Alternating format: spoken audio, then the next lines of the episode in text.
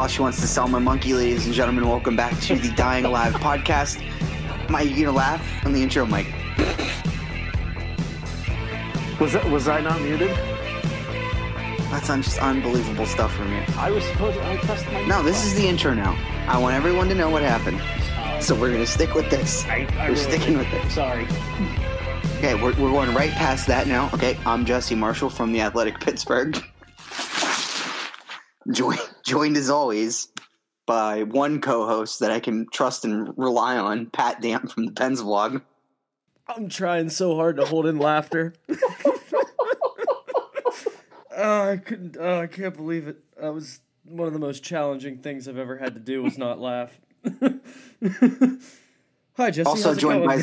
by also joined by some schlum named Mike. Any, anybody else got anything? I'm happy, I'm happy to be here. Ah, Mike Darnay of PensBurgh. I uh, I'm a big I'm a big fan of a podcast called the Football Ramble. It's a Premier League based podcast, and every week the host leads in with a, a 1980s song lyric. I thought, well, what if I did the same thing? Just a just totally jacked it uh, with no care in the world whatsoever, but then also implemented maybe like you know some sort of Mike Lange sang or something. You know, so I come right out of the gate. She wants to sell my monkey, and uh, Mike drops the ball. But here we are. Look, a- it's the first. I've just got back. Okay, oh, that's right. We need, It's we need the, Olive Garden show. report. Yeah. No, there, there are none. Um, wasn't looking for them. I will also say this: no breadsticks anywhere. I'm sure I'm sure uh, the lack of breadsticks was made up for in other areas. It- but all of them. In fact, it wasn't even in fact there, but here we are. You weren't checking. I come, you weren't checking I- Yelp reviews for Italy and breadsticks. Uh, no. uh, hey, I want to. Can I weasel in real quick right before this show starts? I didn't get a chance to participate in last episode's uh, Nathan Legare um, sort of a celebration of, of life in hockey, and uh, I wanted to chime in real quick to support the statements that were made uh, on the prior episode, and add that Legare uh, scored quite the juicy one in overtime Saturday. It's on my Twitter timeline. You might want to check it out. Um, and I wanted to make sure I stand him before the show started officially. Hey, and even That's though good. even though most listeners would know, why don't you let people know what that Twitter handle is there, Jesse? Well, that's uh, at jmarshfof. There you go. Thanks for the. no, thank you. Good. I'm glad we laid that out. Look, we can't. Uh, we're we're coming right up on the 48 hour Josh Yohe deadline here, folks. Uh, the Jack Johnson trade deadline. Josh uh, reported that uh, well, has been reporting uh, that there's movement. You know, on the back back end of the uh, uh, Penguins front office here for the Jack Johnson trade. It's it's been purported as can we say imminent? Is 48 hours imminent? I would say, and and I believe Should we his- ask should we ask Kiefer Sutherland? This spin-off of Yeah, 24 guess. sucks. that, uh, um, his his report did say was according to a Penguins front office source and an NHL independent source. Yeah. And that's not to uh, discount either what Dreger said uh, last week, which was I believe was on Thursday. So this is like it's been kicking about, um, and I, you know, I think we're all waiting. Well, everyone is waiting with sort of like this bated breath anticipation. One, uh, because it's sort of like a Scuderi esque exit, I think. Uh, one that is probably a little bit overdue. And then uh, on the other hand, you're kind of terrified at what the actual trade's going to look like. Yeah, and I kind of I feel kind of like a Ian Cole vibe too. That I don't think he's going to play until he gets traded. Yeah, I, I mean, I hope. I mean, Oh no, I agree. Yeah, I mean they they yeah, I, I, look, they basically came out today and said that they expect Marino to be on the roster out of camp. So that's. sure. So he's made the team. We'll get to that in a minute. Um, I mean, I know we're because gonna. I I know we're an gonna, I know we're gonna get to it. It's just kind of uh, building on what Mike said, where you figure if that guy's making the roster, that usually means. Okay, don't don't get upset. I'm not upset. okay. I'm just you know making sure you know nothing ahead. Listen, we're just getting we're just getting you back from a different continent, so we got to make sure we're Pat, on a guy of your height rarely ever gets ahead. I had to get that. I want to get it in. You know, uh, it's like you come back. Uh, you get, you don't want to get hit, right, Mike? You know, you want to get hit in the boards. Yeah. Um, Gotta it's a year of practice. You, you, you, I showed up to camp late. I was a holdout. Um, I wanted diva. more breadsticks. You know, I get back to camp. I, I need somebody to hit me. Just Yeah, gotta this is- get just gonna get an easy shot in just to Yeah. just to get warmed up. That that short joke was my packet of mustard. That's oh god, abs- that was that's so absolutely- gross. Oh, absolutely disgusting. well, it's definitely disgusting Is, for you. is, does that- anybody? Has anybody? Uh, for those that don't know what we're talking about, you've been living under a rock. Mark, Mark will attest to. Uh, sucked down a packet of mustard the other night on the bench, which is supposedly supposed to prevent cramping. Now, has anyone looked into the science behind this? I know Uh, I have did. not, but it, it it makes sense given the sodium aspect. What did Peep find, Pat? I don't know. It was something about CrossFit. I mean, I personally, if I was, I would go more for pickles. We know we don't. We know Oh you yeah, don't. pickle juice, right? I mean, that's the people who run Yeah. marathons. They Yeah. do that, right? and we know Yeah. you don't like mustard, Mike. I've seen those hot dogs on your Twitter timeline. You Correct. fucking heathen. Hey, I'm not convinced that it's um, as much for you know cramping as I think it's it's sort of like a smelling salts in the fact that it's so disgusting maybe he that just it likes just kicks mustard. you. Yeah. Um, but anyway, I want to go back to this Jack Johnson thing because uh, um, Oh, that's right. That's what, that is what we were talking about. the fool, the fools out there, the fools will say, "Oh, Jesse's being alarmist." Okay, I want you to know if you're saying that, you're a fool. Okay, because you know I, go back to I take this back to Ron Hainsey for a minute. Okay, because there were times uh, during that Cup run where Ron Hainsey made I think just about everybody really uneasy. right, it wasn't always glorious. Um, there- he had that uh, whack it out of the zone mentality sometimes. But then on the flip side of that, he dangles James Neal and scores. Yeah, You know, so there's those moments of brilliance that sort of intermingled, and, and you can never uh, uh, question the guy's want to put it on the line. You know, that was always there. Um, now, they won. Uh, you can kind of say in spite of a not having Chris Letang and b having to play Ron Hainsey on a regular basis. Um, those th- those gambles don't always pay off, and that's like going. You walk into the casino, slap a bunch of money down on black, you double up, you go home, you tell all your friends. Three weeks later, you go back to the casino, you take all that money, you put it on black, you lose. You know, it doesn't always. It's just the way things work. Uh, in this case of Jack Johnson, I, I would go as far as to say, um, and again, the fool will call me alarmist, but I would go as far as to say that he was so bad last year.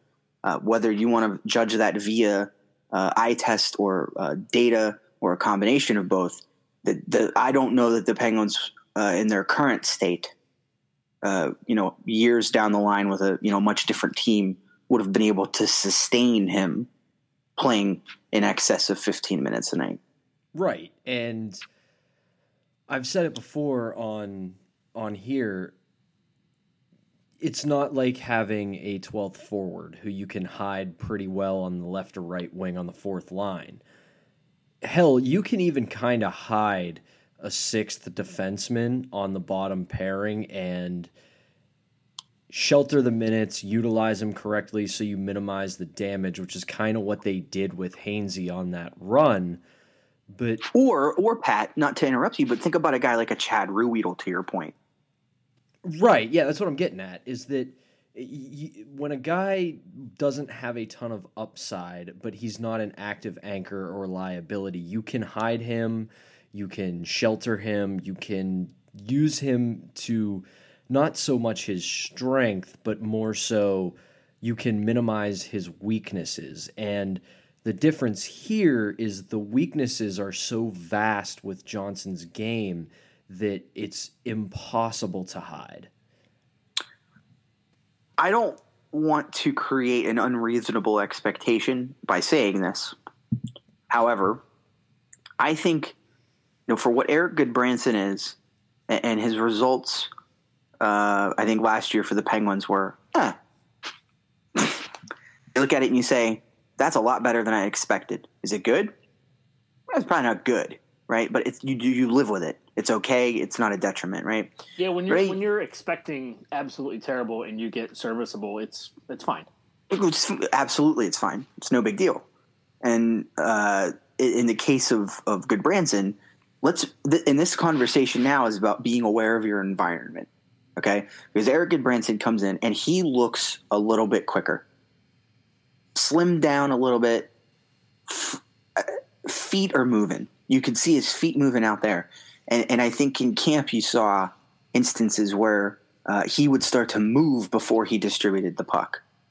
You know, it wasn't a pick your head up and, and or not even pick your head up for that matter, just whack it. You know, the aforementioned uh, uh, Hainsey Scuderi maneuver. Uh, this is a guy who's kind of like taking a couple steps, and then and you know the first thing he says when he gets here is, "Well, yeah, I was, you know, this is a pretty quick team, and I got to get a little faster." So I worked on my foot speed. And they're like, "Oh, great, you know, that's great. That's makes sense." I, And then you know with Jack Johnson, uh, he says, "Well, I've got to, I, I got I had to get more athletic and stronger." Well, I also I can't remember. I think it was one of you guys that said it on the show when uh, we first when they first got him. I it might have been, it might not have, but I remember seeing somewhere somebody said that you look at the two teams he played for previous to getting to Pittsburgh. Florida when they were terrible, Vancouver who is terrible.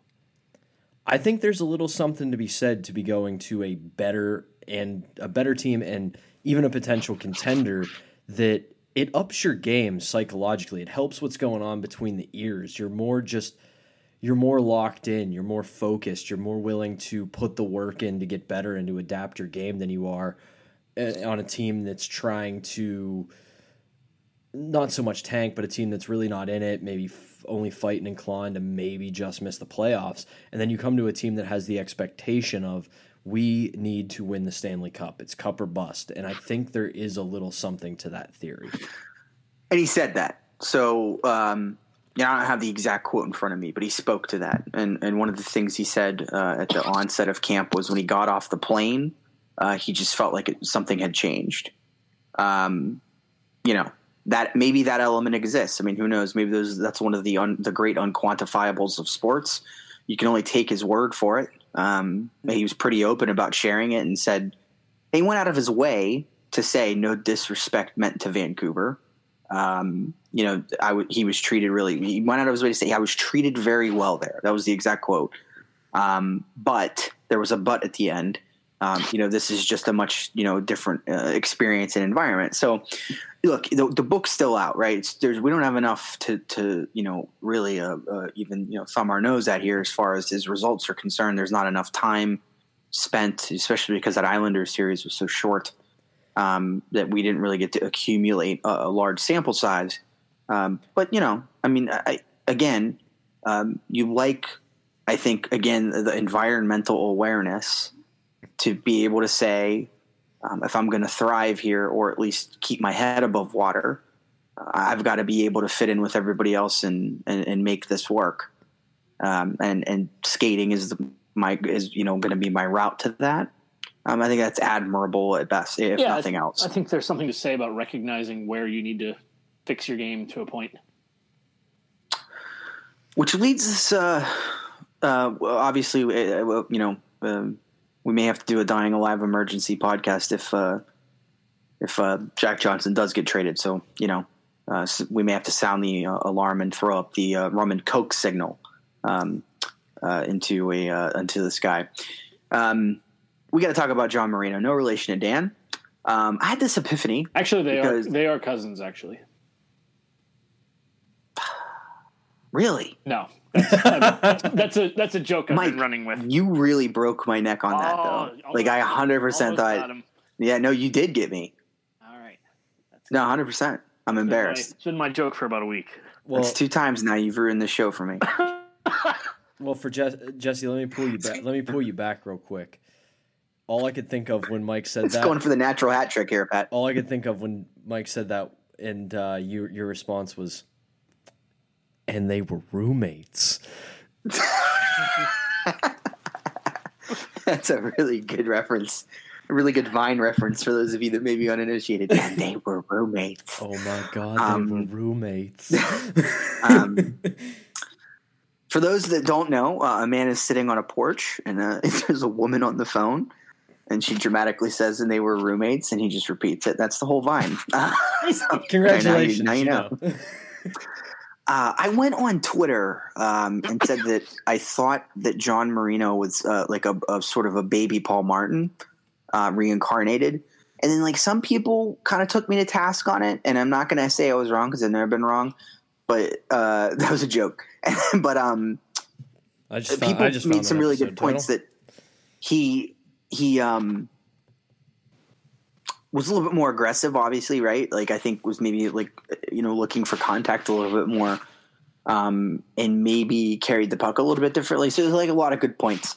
So I kind of call him. I think now he's the Dumo Schultz, right? Because it kind of sounds cool in German, um, like a scary thing you would encounter in the woods. Like oh, it's the Dumo Schultz, um, and he's kind of both players. I think a little bit of Brian Dumoulin's aggressiveness and gap control combined with like skating and puck movement of uh, Justin Schultz. Now, look, he hasn't played in an NHL game yet. Let's not, you know, go, you know, let's not get too carried away here. But um, man, like every time you watch him, like, goddamn, like, where'd that come from? Imagine the Oilers misevaluating this defensive talent. shocking, shocking. How did we end up here? shocking development that the Oilers misidentified a talent. That's very uncharacteristic of them. And I'll also add to that, Jesse, he doesn't have nearly the goatee of confidence that Paul Martin did. Not one damn bit. No. But uh, but uh, overall, I do agree with you. I mean, I think he lacks that menace, just that Minnesota. You know, it's not there. he'll never ha- he'll never have the same GIF pref uh, the same GIF legend that Paul Martin has of him doing the uh, the head Nod. shake. Yeah. Oh, so good. Uh, oh, it was elite. But overall, I, I do agree with your assessment of him in the couple of games I've gotten to watch. He's been very sound positionally, which, given that he's a young player and specifically a young defenseman, that's a trait not a lot of them have at the NHL level because when you adapt to just the speed and the stage of the game, it's really hard to keep that in your in your toolkit right away. You have to adapt to the speed. You have to adapt to kind of the reality of playing in the National Hockey League. And similar to what I was saying about Legare uh, last episode, even though Legare got sent back, Marino's likely going to be on the team. Just ha- being able to do that right off the right off the hop is impressive it shows a level of maturity that you like to see in young players. Yeah, and in the current state of the NHL, with how hard it is to stay under the salary cap for contending teams, when you can get that kind of talent for cheap money, that's where you need to thrive.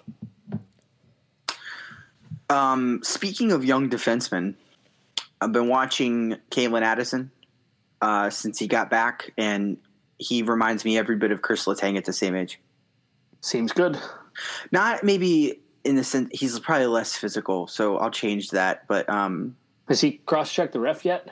No. Good. What about Evander Kane? Did you guys see that? I did. Ten game suspension, maybe, huh? Yeah. I don't get it.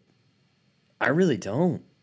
Dude, I, what, I mean, like, I mean, what I don't get is the piss and vinegar in a preseason game. I, even that's just. I think that's just Evander. Like well, Evander I mean, Kane. Not, not only that is Malkin like in the, the, sense that like they need that. Just you know, just, the the switch just flips. Yeah, I think they only have one speed. Credit to them, you know. I mean, like yeah. look at Gino, look at Gino in that last uh, that last preseason game. I mean, when the penalty he took at the uh, late point in the game. There. Even all that aside, the thing I don't get about that is they're going with that. Like we're going, we're referencing the uh, abusive official thing, right? Uh huh. The linesman just kept getting in the way. Like, yeah, like, but, like, okay, I, I thought about like, that, like, right? Like, I thought I, about I mean, that. I mean, I get he's trying to break it up, but the thing that they're referencing is Kane. I mean, I'm not excusing the slash Kane put on the guy because that's just bullshit, regardless. But you could see Kane was winding back for that, and he still gets in the way. Like when to like is as rare as fighting is now. When a fight starts to happen, linesmen just get the fuck out of the way. Like yeah, like I mean, like uh, and and not to mention the linesman gets all pissy after he gets hit. Dude, you saw it coming, and not even if you didn't see it coming, that's an occupational hazard. Like, you're a linesman in an NHL game. But here's the thing, though, Pat. Like, it, McCain knew he was there too. Did he? Yeah, like I mean, if I think if if if if the if the ref so boldly saw Kane's swing coming, then Kane had to know that he was there too. Like that's just you can't. In my opinion, in my opinion, this is just where I'm at with this. That is not a, time where you can take a swing like that and, and it ever be okay. Like it, you're, it's proximity wise, you're too close. Like there's people. Like I, I just, to me, that's just a bad look. Period. I Kinda, get it it- if you're it- away, like if you're away, from, but it had gone on for so long that it was like to me, you know what I mean. Like that, that would have been appropriate at the initial part of the scrum, but I felt like he kind of like it, it did it too late. to, to, to, to go with what you're saying, it reminded me in a way of when you see two doofuses fighting at like a professional sporting event where there's kids around. It's like you're throwing punches across an aisle where there's three kids in the middle. There's going to be collateral damage, right? Yeah, I mean, in that point, you have to be aware that there's children in between you and the idiot you're trying to fight. I get what Pat's saying though. Like Oh yeah, absolutely. the official definitely handled it poorly, I mean, there's no question about that. I also, no question about that. I also think a lot of my anger on it comes stems from the fact that you used to abuse officials yourself yes, at IUP. time, all the time. Is that born out of there was just an IUP commercial on ESPN Monday Night Football? No, but that's where you played college hockey. so. it seemed like an obvious. But anyway, I don't. I didn't feel like that needed explaining. But anyway, the thing that that piss that pisses me off more about it is like that they are so willing to be like, well, there's abusive official ten games. Like, okay, but we're not going to talk about the slash. We're not going to talk about all the other bullshit players do in the league that you like mealy mouthed go, well, well, we we, we can't have we can't have this in the game. We, there's no place in the game for this. Uh, so he's been fined two hundred fifty thousand dollars. Yeah, yeah. Like I get why they have a automatic suspension for this. I would like to see the same thing for head contact. Oh, yeah. Not not saying ten games, but Let's turn the clock back to 2006 yeah, and make that you know, comment. you know what I'm saying. yeah. yeah. But I think I think I Um, think that's really where the the majority of my anger over this is stemmed from is that like all the, all the shit that goes on from certain players, whether it's head contact, fighting, slashing, all the other bullshit, and it's you know oh well we're reviewing it, we're reviewing it, we're reviewing it, and he's fined as soon as it's like well his stick touched a linesman, so uh, we're looking at ten games. Like okay, so you can easily suspend on that, but you can't suspend on anything else. Like Yeah, I'll be honest with you though, Pat. It happened. That happened in a game. Um, my I, I, he, I, he's not going to listen to this. So my friend Ryan did that one time, and I'll tell you what. His was a lot. His swing was a lot higher. it was a lot like neck level type stuff, and he made contact with everybody. It wasn't just the official or the opposing player. It was sort so of like so he um, so he he got his it money. was almost like a s- it was almost like a scythe situation you know yeah like, like a uh, lightsaber. yeah he got suspended for a really long time Yeah, that's that's pretty suspension worthy. yeah this is one of the dumbest things that i've ever seen i like apologized to the official i was like man i'm sorry to deal with this you're like I because you know that guy's not getting paid like he's getting paid like 15 bucks for that game you know 15 bucks to get hit in the neck with a stick by some crazy kid from beaver county you know like You goddamn Beaver County savages people. out in the woods. This is how you play hockey in the woods. Anyway, anyway, um, where was I going with this? Oh, we, okay. So here's what we're gonna do. We were Um, somehow talking about John Marino, and it turned into Yeah, Beaver it's- we're County skipping that now. Um, swiping at refs. last year uh, we wasted our time doing horrendous over under picks. Uh, the people uh, in the community, in the Dying Alive community, the fans of the show, the, the the wonderful listeners, were kind enough to transpose our over under projections onto Excel spreadsheets and PDF documents that were very nice to look at. Uh, we are once again going to crowdsource this project, and additionally, I'm going on the record with everyone this time. because last time I kind of facilitated it, right? Yeah, This Yeah, time people, I'm- I- you- I- people kind of people kind of yelled at you for being indifferent. They did, and it was fair. I got taken to task. I think it's fair. Um, declared yourself the quiz master. I did. Is that a thing that exists? I heard it somewhere on an ESPN show. It's got to be a thing, right? Okay, right. Feel like So we're gonna do the same a- thing. Um, we are going to we're going to project. Is what we're going to do. We're going to predict the future.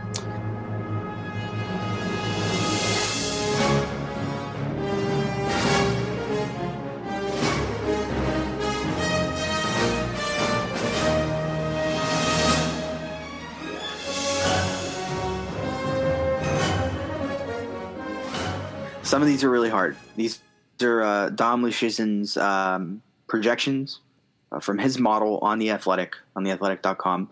He does these every year. Uh, bang up job, by the way, just unbelievable stuff. So this is uh, some of these I'm going to tell you right now are, are are really difficult. Let's get right to it. We're going to start with Alex Galchenyuk. You ready?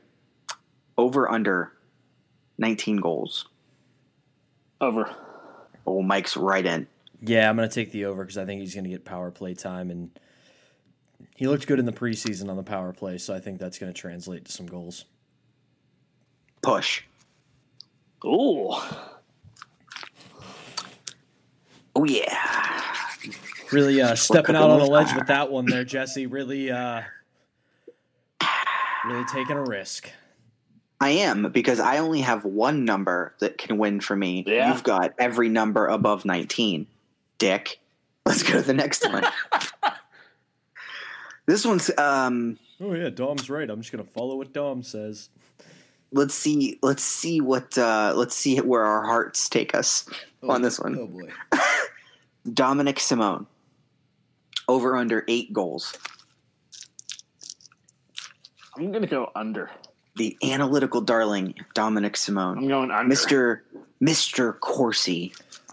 I'm going to say over. I am also going to go over. I just don't see any way that he's going to like shoot as with the, the shittiest shooting percentage that he had last year. And at some point, he'll probably end up being the third line center for a while and probably end up on Crosby's line for a while. I mean, there's going to be opportunities. He'll be a jack of all trades sort of And uh, he player he there. had a below a below average or below replacement level, whatever you want to call it, shooting percentage last year. That's not sustainable for as good as he is in the offensive zone. No, I, mean, I agree with that. Yeah, well said, Patrick.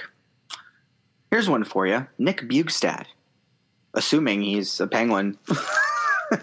my God, please don't trade him. If they trade Um, I'm going to lose my goddamn mind. Um, 31 points. over. Taking a page out of Jesse's book, push. Wow. Okay, because I'm very comfortable with going over here. I, I he he strikes me as a player that he does so many things well other than put up points that if he's not putting up points, we're not going to be pissed off about it. Yeah, it's a fair point. Yeah. Like if he gets I just if he gets I think from an environmental perspective though, that third line has the potential to be a real monster. I agree, but if he gets in the, if he gets in the neighborhood of 30, 35, 40 points, I am more than happy. Here's a fun little tidbit for you guys. A little snack, if you will. I uh, used Sean Tierney's uh, projected war calculator to plug in a third line of Nick Bjugstad, um, Patric Hornqvist, and a variety of other players uh, at the left wing, including Dominik Kahun. And the projected full season war was about three uh, for that line, which is impressive because last year the Penguins were barely breathing uh, in that uh, in that environment, and uh, and also uh, you think about a Crosby line's about a seven and a half. Mhm. So I mean, yeah, pretty positive for your third line. Yeah, if your third if your third line is getting uh wins, That's above average. if, yeah, right? If, above your if, if your third line is getting around two three wins above replacement, you are in good shape. That's six points in the standings, folks. Um, here's one for you guys: Jake Guentzel. The man who made us all look stupid um, on last year's over. No, wait, we got that right, didn't we? I don't Ah. remember. We'll have to check the notes. Anyway, uh, I think we all got it wrong. 36 goals for Jake Guentzel. I'm gonna say under. Wow. I'm gonna go over. I, I say under, but not by a lot. Like I don't think it's gonna be like 20, but I think he'll get between 30 and 35. I think Jake Guentzel is going to score 38 goals this year. So I'm taking over. I could have just said that. Yeah, you could have. Here we are. All right, Evgeny Malkin, uh, hotly contested, right? Uh, the the coming off the now quote unquote worst season of his career, which really wasn't terrible by any stretch. Um, but uh, Dom's got him coming in at 88 points. Over. He's gonna be in the 90s this year. I can just feel it. Yeah, Push. push from Michael. I'm going to also take the over here. I mean, for for the preseason being as inconsistent and stupid as it is, he just he- started to look like he had that gallop again that he was missing last year. So where like he just had that confidence of the puck's on his stick and he's being demonstrative the way only Evgeny Malkin can. And if he keeps that up into the season, that's nothing but positive. Yeah. Um, Crosby himself, the man himself, who we're hoping um, makes an appearance against the Sabres uh, this week. Um, not, by the way, walking with an apparatus. Uh, did take a small, brief hop on the ice. I would say hop in the sense that he went out, sort of spun around, and then came off um, the other day. But uh, status up in the air. Either way, over under 92 points for uh, old uh, old man Sid. I'm going over. I'm just going to get that out of the way right now. Yeah, I'll go over. also, Yeah, what the hell? I'm gonna take the over too. I, he just he looked so good at the end of the year last year. You can't not think that's gonna carry over. He looks so good in the limited viewing we got of him in camp and in the preseason. So And he and Um, he has said as much that in this off season, the one thing he's been working on is speed. Which, how? yeah, that's well. He looks svelte. Yeah, that much is good, sure. good word choice. My man, my man looked fit when he was getting his number retired by the. Oh, I was just gonna say how depressing was that. You know, I was like, I've never been more acutely aware of my own mortality than I was watching that. Because I also because I'm old enough because I'm old enough to remember going through this with Mario Lemieux. And that like the signs started to appear. You know what I mean? hold, hold on. Like shit like this happened. going through you know, go, like- going through what with Lemieux? Him him coming to the end of his career. Oh, oh. You you getting this sense that like, hey, this isn't gonna last forever. So I was like, what? Did you go to his number retirement ceremony in Laval? No, I did not. no. Um, but anyway, I mean, you know, you just you don't ever want it to end. That's really what it comes down to. Oh, you know, yeah. you're blessed. This this this is where if you're not and you're listening to this show, sit your ass down. This uh, January, in Tuesday night against uh, Florida on the road. It's not going to be anybody there. Going dead. It'll a lifeless, rivalryless game that's the night you sit down and you just do nothing but watch Sidney Crosby. You know, f- forget the puck, screw the puck. Just watch him. More often than not, you're watching the puck anyway because he has it. But you know, take some time and just think about the things he's doing uh, when he's not involved in the play, and that's the, that's where you can sit back and be like, "Wow, even on a Tuesday against Florida on the road, this is ridiculous." That's why you never get tired of going back and watching tape on Mario Lemieux. So never, it'll never happen. It's always going to be enjoyable because you're like, "Shit, you know, this happened once." You know, I can't believe that I lived through this. Uh, anyway, before we all want to just no, uh, and I, eh, before hold on, I said it last week uh, when when Mike and I talked about uh, Tanev, and everybody's upset, rightfully so, about the term of that contract and everything surrounding it. But in the short term, he is going to help. And where we are in the Sidney Crosby, Evgeny Malkin era of the Pittsburgh Penguins, we just need to absolutely live in the here and now. We're getting to that point. Now, I'm firmly of the belief that I think we're we still got a good good few years to go, but it's in the single digits that we're not going to be able to enjoy these two anymore. So, don't get yourself wrapped around the axle of oh this guy signed for 6 years and blah blah blah blah. That's a 6 year from now problem, guys. Or a 4 year from now problem. We worry about this year. That's where this organization is. Period. End of story. Mm. Okay, let's move on to the defense because I've got a couple more for you. Uh, Chris Letang, um, coming off what was really a good year. Let's be honest. I mean, you're out of your mind if you don't think he had a good year last year. Uh, 56 points. Over. Yeah, over, but not by a lot. Uh, it'll yeah, be, it'll, it'll, it'll, be a good season for Letang. I can't go under, so I'm gonna I'm gonna go over. Yeah. Uh, Justin Schultz over under six goals. Over.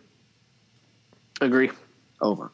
His, yeah. his preseason was, and I know it's preseason, but he just looked tremendous all preseason.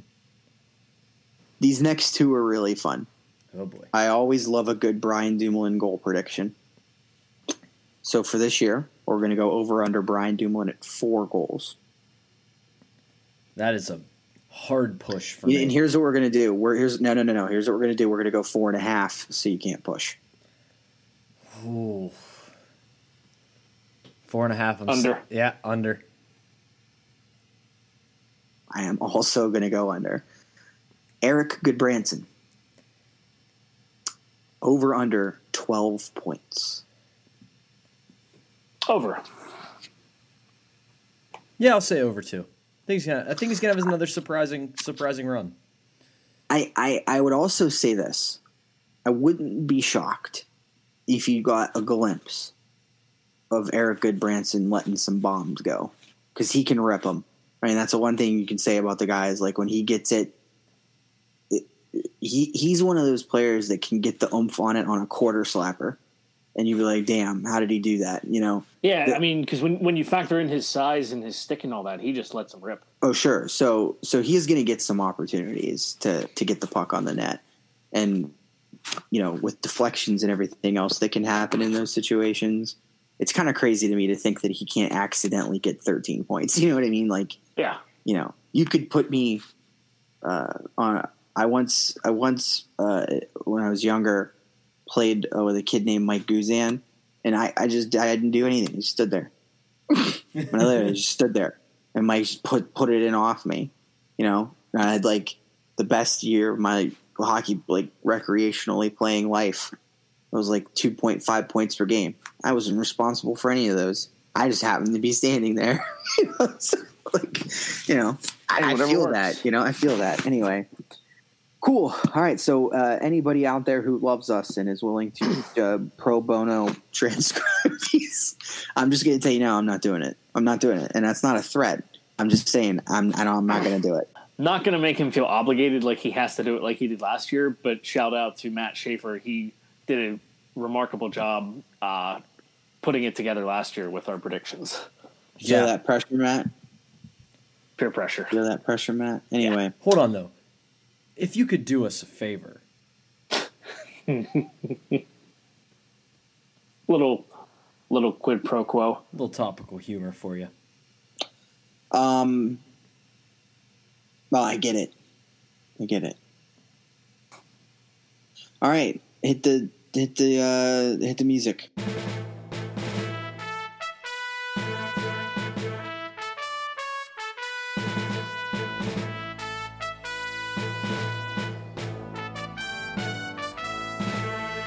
I love to hear from the people. Okay, power to the people. Yeah, we have a Twitter account now. It's uh, at Dying Pod uh, is the name of the show's account, um, and we won't we, we won't get into the mystery people behind it, but some hands in the. You never know who you're talking to. that accounts on. Yeah, they're gonna. Maybe it's a celebrity. Maybe it's Erik Estrada. You don't know. of all the celebrities in all the land, you go with Erik Estrada. Damn right. Fucking right, CHiPs. Why not? All right. Well, if um, 'Kay. Mike Mike's lungs are willing, I'm trying. Uh, let's see. Here's a good question. This is uh, this one's interesting. It's from Flagrant Swag. Asks oh, to, I like to- that. To rank in order of difficulty for a non-professional individual to pull off. Got three options here. Need to rank them. Okay. Okay. So the hardest thing for just Joe Schmo. Correct. Okay. Option one: getting ten hits in a Major League Baseball season. Ten hits in a season. Okay. So so that's one hit every 16 games. Option two, rushing for 100 total yards in an NFL season. That's six six yards per game, pretty much. And assuming they can skate, scoring five goals in an NHL season. It's a goal every 16 games. Now, am I answering this as me or as Joe Schmo? I would say, I would say think of yourself. yeah, agreed. Easiest is going to be NHL. No, Hmm. I'm, here's the thing, though. I once watched Kelly Buchberger go 82 games without scoring a goal. I mean, but I it, Just think about that. I don't though. even know if I would say easiest, but I would say most likely. And I'm not saying that like I'm good or anything. I'm terrible at hockey, and Kelly Buchberger dusts me, even at his age today. Yeah, I agree. And- but I, I, I'm gonna go. I'm gonna go. F- overall hardest difficulty is rushing for 100 total yards in the NFL. No yeah, way. I agree. I, Yes. No see, way. I agree. Yeah, I agree. You don't. You're Here's you're my- here's severely here's my re- discounting how here's my- fast. Oh, God, sorry. No, I mean, you- you- think think about this, Pat. Okay, think about yourself, your or, or, or your size and your speed, and then think about Devin Bush, yeah, I would. and you tell me I would die. that you're making it to the you're making it to the line of scrimmage Let's assume. on a handoff, let's assume. even from a. Let's even assume you have a fullback. Let's say like Xavier Grimble's in there, and like, oh, he's a tight end. what I was going to say was let, I don't know. let's This, assume. I can't remember the name of the Steelers fullback because they never use him. Who is it? Dan Kreider. Thank you, you asshole. anyway, um, th- no, I'm telling you right now, that is the hardest one. Uh, It's a I mean, speed my- differential is at its greatest right there. But- my personal concern would be not getting up after I get hit. But think but think about this. Even some of the worst pitchers in the MLB can just have the bottom fall out of a pitch. Like they've I've- they, they've, I've- they have proven scientifically one of the hardest things to do is to hit an MLB pitch. So 10 hits is a stretch. I don't. I don't. I disagree. Uh, you can bunt. You disagree Yeah. with science? Yeah. You. I mean, where's the science on the football part? Like, I, I, don't I, have. I, I'm with Jesse. I wouldn't. If I got hit by a linebacker, I wouldn't get up. Over six So over I'm going- 16 games, I could probably find a way to grind out like 10 yards a game, maybe. impossible, Pat. Impossible. We need. We need. every we need to. here's let's call. Let's no no call no the hold on hold on and hold see on if we can wait wait wait wait wait wait wait for every unsuccessful attempt Pat has he's losing five yards. So you get blown up behind the line of scrimmage two times you now have to gain 20 yards to get your 10 making it almost doubly impossible you still sure that you can grind up 10 yards you still sure No, I'm not. But I'm saying in the hierarchy of things, are going to be the hardest to do. It's going to be the hardest to hit an MLB pitch. I disagree. I think that's going to be. Hmm. I have that ranked easiest. You are out of your fucking No, I have that. No, I have I'm- that I'm ranked with, I'm with Jesse so far. I've long maintained in a group of friends, and shout out to my friend Zach Dawson. We've I've long maintained to him that I could hit point six. I could hit point oh six oh in the MLB. You guys are nuts. I've never played baseball. I just I've want to got- clarify I've that. I played baseball, I've- and there's no way I can hit an MLB pitch. None. I've got remarkable vision. Second level difficulty. I'm going to put hockey there. Okay. Back to the Mike Yeah. Guzan effect because I Yeah. did score a lot of points standing in the middle. Of but I'm telling you now, my skating is a major detriment. Um, and then at the most hardest difficulty, I'm going to go uh, NFL. I agree. Uh, I, I mean, it's MLB, NFL, NHL for me. Okay.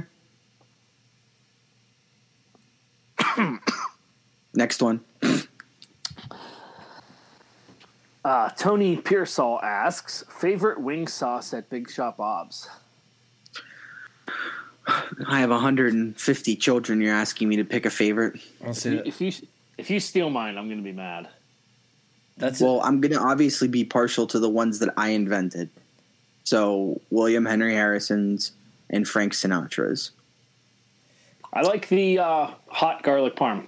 Now, fuck. I'm also Mike, gonna- that's what I was gonna go with. now I'm also going to tell you there is nothing sometimes if I'm in the mood better uh, than a taco beaver falls, which is just to die for. Uh, the pigeon wings are great if you're in for a sweeter buffalo. If you like dry wings and you're not eating the game changers, honestly, check yourself into the hospital because there's something wrong with you. um, uh, the the Jamaican jerk with parm is the William Henry Harrison, by the way, and it's just absolutely unbelievable. There's also ranch on that. I was gonna ask which one it Um, was, because I was like, I want to know how you go with William Henry Harrison is a name. You, yeah, I have a long-standing history with Big Shot Bob's, and I've eaten every wing on the menu.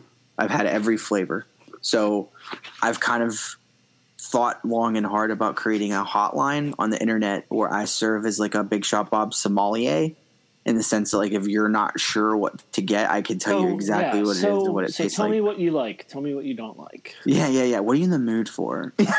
Yeah. Um, so I, I'm really good friends with Matt Sircone. Uh, shout out to Matt and, and all he's the empire that Matt's built because that place started um, with a small shop in Avalon and Coraopolis. Yeah, shout, shout out to Big Shot Bob's. There's one opening in White Oak soon. I mean, it, just keeps on going. All right, you know, R.I.P. to the one in Penn Hills, man. That was rough. yeah. Um, R.I.P. to the one in Aliquippa, for that matter. But they're successful more than they fail. And uh, the captain and I mean, you- uh, you know about- Bob himself are, I mean, you know about are uh, you know about proud. you know about the Penn Hills one, right, Jesse? I don't. No, I don't know. It burned- it- you have to. I'm I'm ignorant to all things South Hills. It burnt to the ground. Oh man, that's terrible. There was a really bad gas line that basically caught fire, and they couldn't shut it off, and the whole complex it was in just burnt down. Ugh.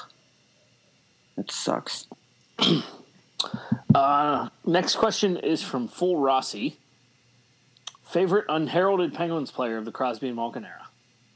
Unheralded.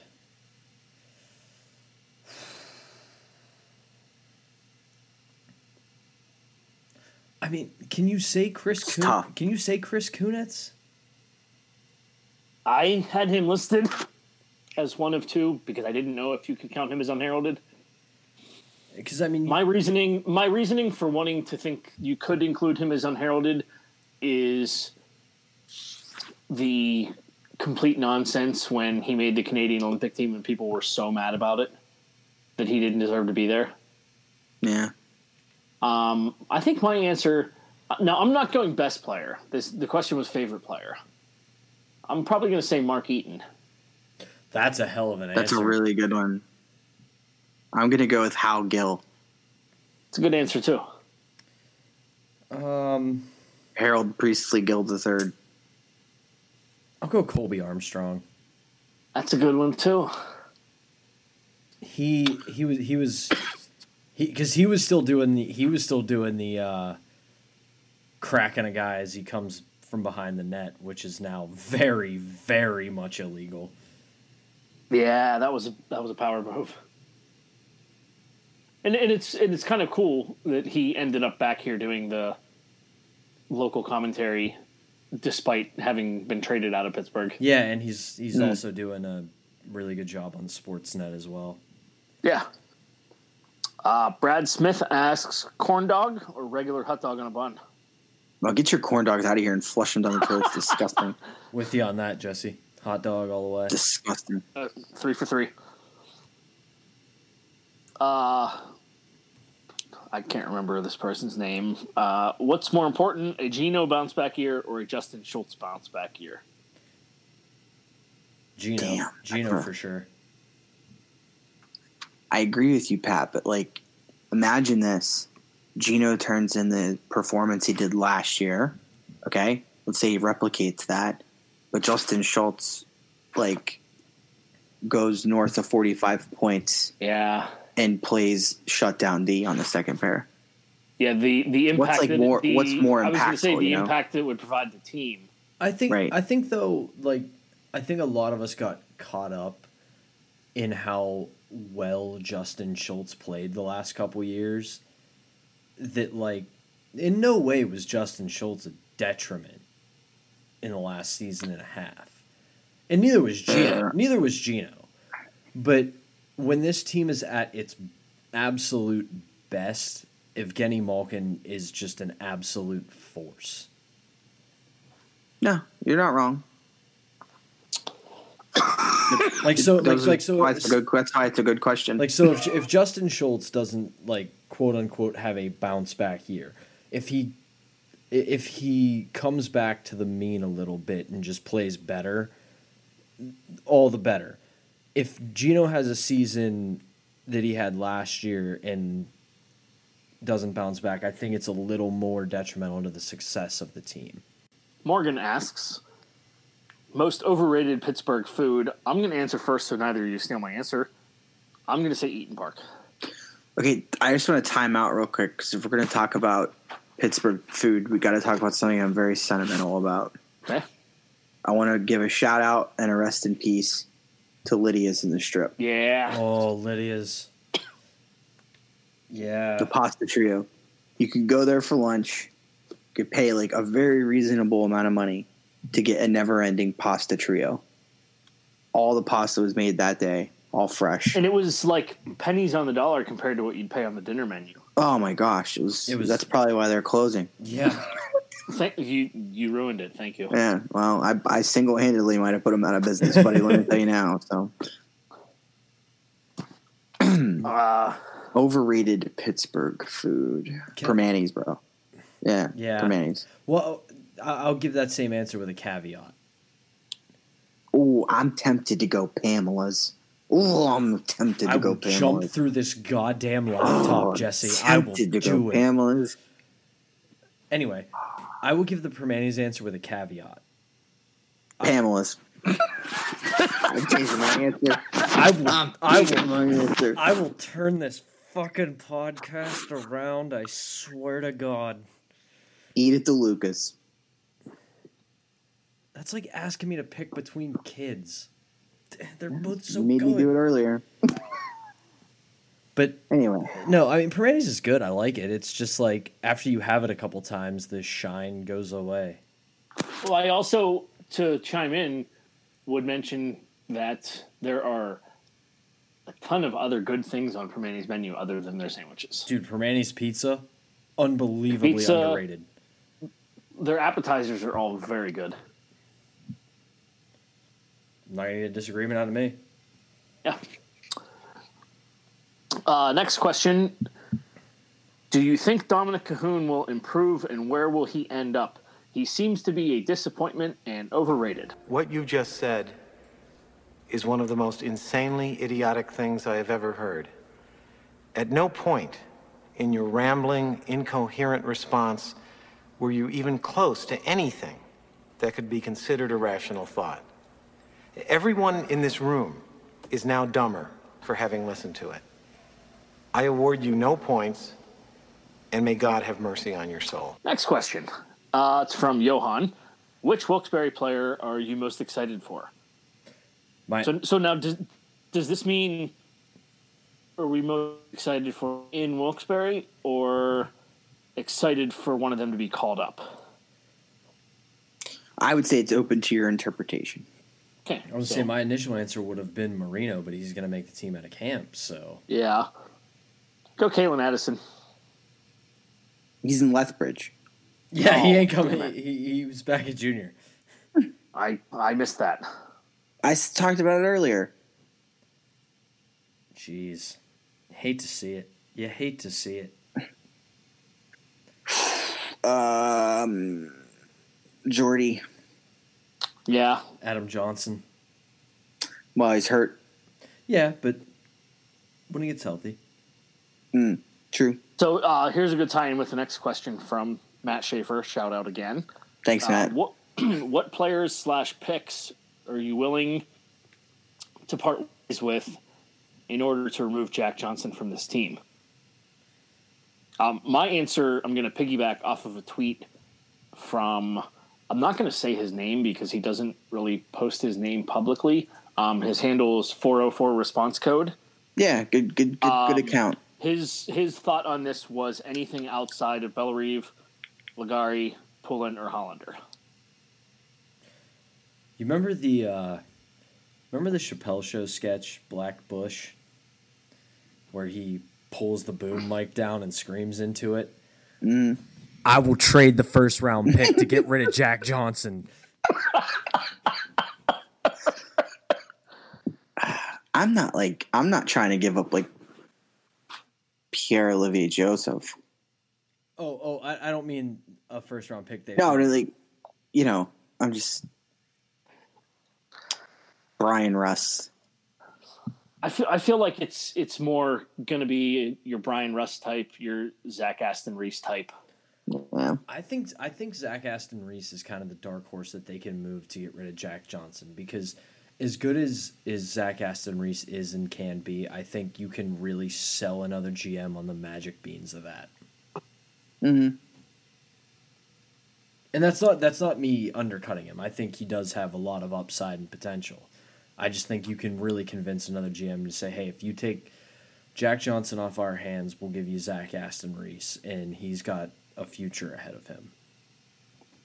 Yeah, and I feel like I feel like the trade, quote unquote, to happen, it'll be like those two plus a pick for a lower pick back and some AHL guy. I don't know. I'm all right with that. Uh, I got two more. Andy asks, "What should the alcohol menu at a Jack quote Jack Johnson doesn't play in Pittsburgh anymore party be?" Like a good whiskey with a little ginger beer, lemonade, So and Jack, honey. so Jack Johnson and Ginger. I didn't even intentionally do that. That was well done. Yeah. I just also love ginger ale. or ginger beer for that matter. Ginger beer is good. Ginger beer, very un, and we're getting to that time of year too, where ginger beer is going to be very worth drinking. Oh, drinking. buddy, we're never we're never not in that time. Dude, holidays for whiskey ginger beer. All night. What else you got, Mike? Uh, Matt Cause asks, after Sid's Rimouski number retirement, it got me thinking, what Penguins numbers will be retired in the next 10 years? Will we finally get to see number 68, 87 and 71 almost certainly, and question marks for 58 and 29? 29 is certainly going to get retired. I don't have any Yeah, I imagine. I don't think so. Eighty-seven and seventy-one. I say 87 and 71, maybe 68. That's it. Yeah, I don't see I don't see the sixty-eight coming anytime soon. I don't think it's going to be any time like in the next five years, but and part of that is just because he's still playing hockey, quote unquote, professionally. And scoring goals. But yeah. But I, you can tell, like especially with the 50th anniversary documentary where he came back and talked, that fences have been mended. Like, Yeah. like 68 is going to get retired. Like I, I hope so. I honestly think 68 is an unspoken retired number in the Pittsburgh organization. Like they don't give it to anybody. That if anybody ever requested it, they're going to tell them no. Guess again. Pick another one.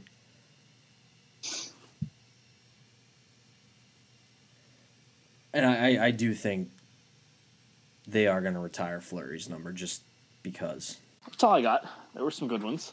Yeah, no, it was good. It's good to be back, gentlemen. It is. Agreed. Um, I'm sure we're all going to write about something someday. So be on the lookout for all that.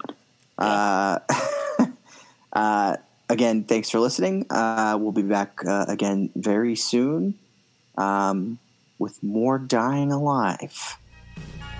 See ya.